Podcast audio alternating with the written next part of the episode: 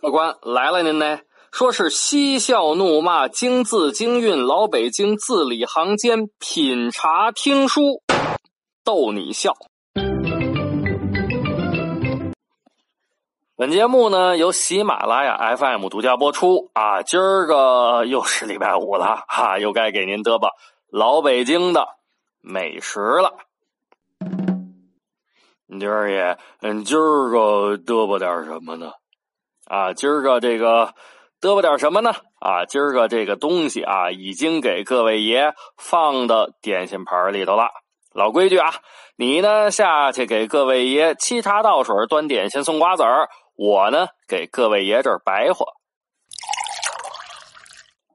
要说起今天这道美食啊，那咱就得把这个时光月份牌呢扒拉到宋朝啊，宋朝熙宁十年。也就是一零七七年，熙宁十年四月份，铁罐道人苏东坡在徐州任知州。哎，丁儿爷，弟儿爷，你这说错了。你这个苏东坡，我听说是徐州太守，你怎么说是徐州知州呢？你看看，你看看。这又是以讹传讹啊！在当时的官阶等级里头是没有太守的，太守呢只是民间的说法。当时的官阶里头，苏东坡的这个官叫知州。呃，徐州呢就是现在的江苏省徐州市。你看，听咱老北京茶馆长知识是吧？铁罐道人苏东坡在徐州任知州。当时啊，他经常去一座山上散步。这座山呢，叫做云龙山。云龙山位于徐州的南边，又叫石佛山。山分九节，蜿蜒起伏，内出云气，状似神龙，所以呢，叫云龙山。苏东坡为什么去云龙山呢？因为云龙山上有一位隐士，也就是他的好朋友啊。这位隐士就是张天骥。因为张天骥隐居在云龙山，所以自号云龙山人。周边的老百姓呢，都称呼他张山人。在山上，张山人用茅草修了个亭子。本来这亭子呢没有名儿啊，因为张山人养了两只仙鹤啊，二二哈，这仙鹤每天早晨在这放仙鹤，扑棱棱扑棱棱，仙鹤就飞了，二二扑棱棱扑棱棱啊，所以一来二去，这个地方就叫放鹤亭。熙宁十年四月份，铁罐道人苏东坡登上云龙山，来到放鹤亭。今天呀。苏东坡可不是空手来的。哎呦，只见这苏东坡身后背着一个长条的包袱，包袱用黑布裹着，用绳子拴着，背在后背上。张山人呢，跟往常一样，一大早就在放鹤亭，照常是放他那仙鹤，二二扑棱棱扑棱棱，二二扑棱棱扑棱棱。啊，一看苏东坡来了，赶紧着拱手施礼。苏大人，您今天来山人的茅草亭子，有何贵干呢？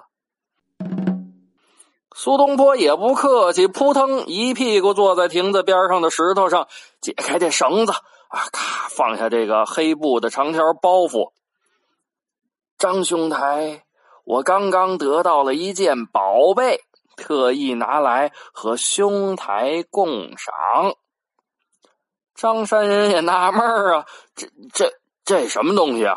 神神秘秘的，就看见苏东坡解开绳子扣，然后撩开裹着的黑布，嘿，这里头还有一层黑布，然后就看见一把刀。这把刀，绿鲨鱼皮的鞘，黑鲨鱼皮的尾，金饰件，金吞口。外行人也看得出来，这是一把宝刀。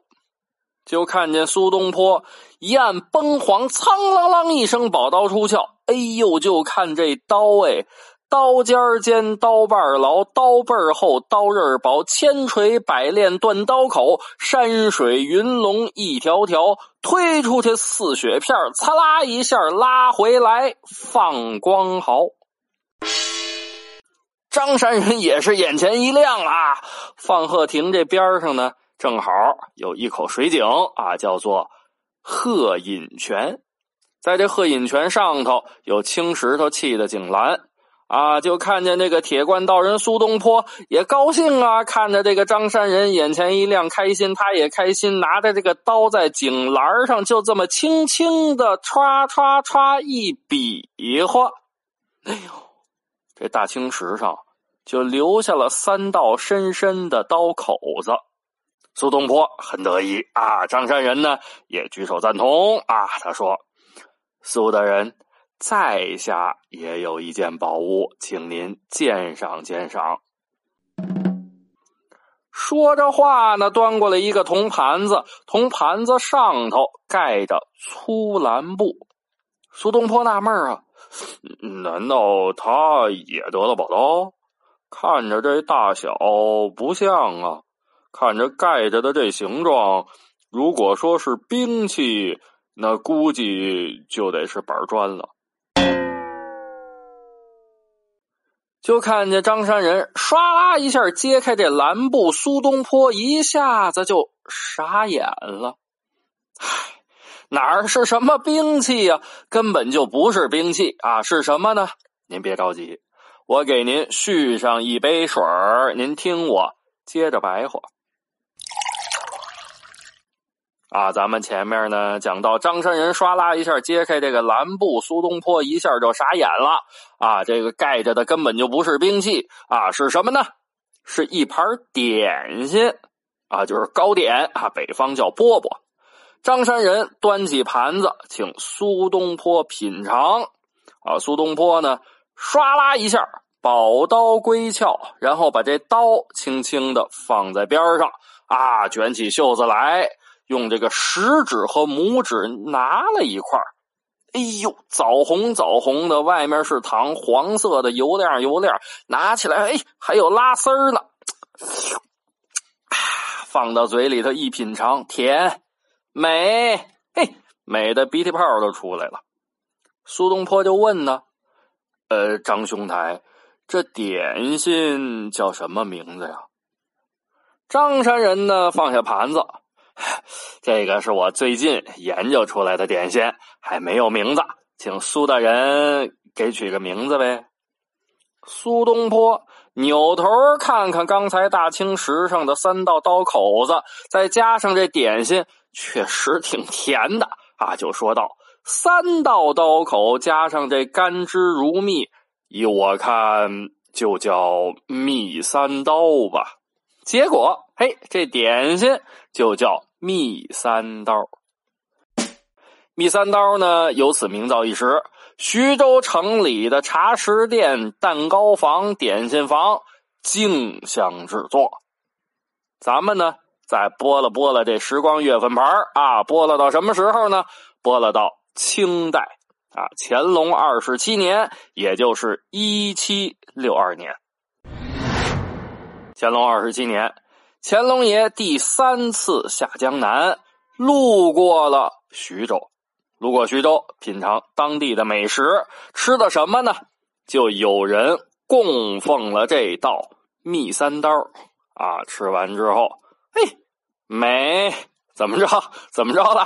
哎，对喽，美的鼻涕泡都出来了。龙颜大悦，御笔手书“徐州一绝”。钦定供啊，然后呢，安排御膳房学习制作，所以从那以后，这蜜三刀就成了宫廷的点心了。慢慢的啊，蜜三刀也就传遍了北京城。咱们今儿个呢，可讲到了苏东坡，好多朋友纳闷好端端一个苏东坡，为什么要叫铁罐道人呢？这里头有一段特别精彩的故事，啊，由于时间有限，今儿个咱就讲不了了，我后面再跟您白话。特别的感恩您收听我的原创作品《老北京茶馆》。原创作品啊，确实挺不容易的。如果呢，您希望获得节目的持续更新，就欢迎您关注我，顺便呢帮忙点个赞，再发条评论。我在这儿谢过您了，爷您吉祥。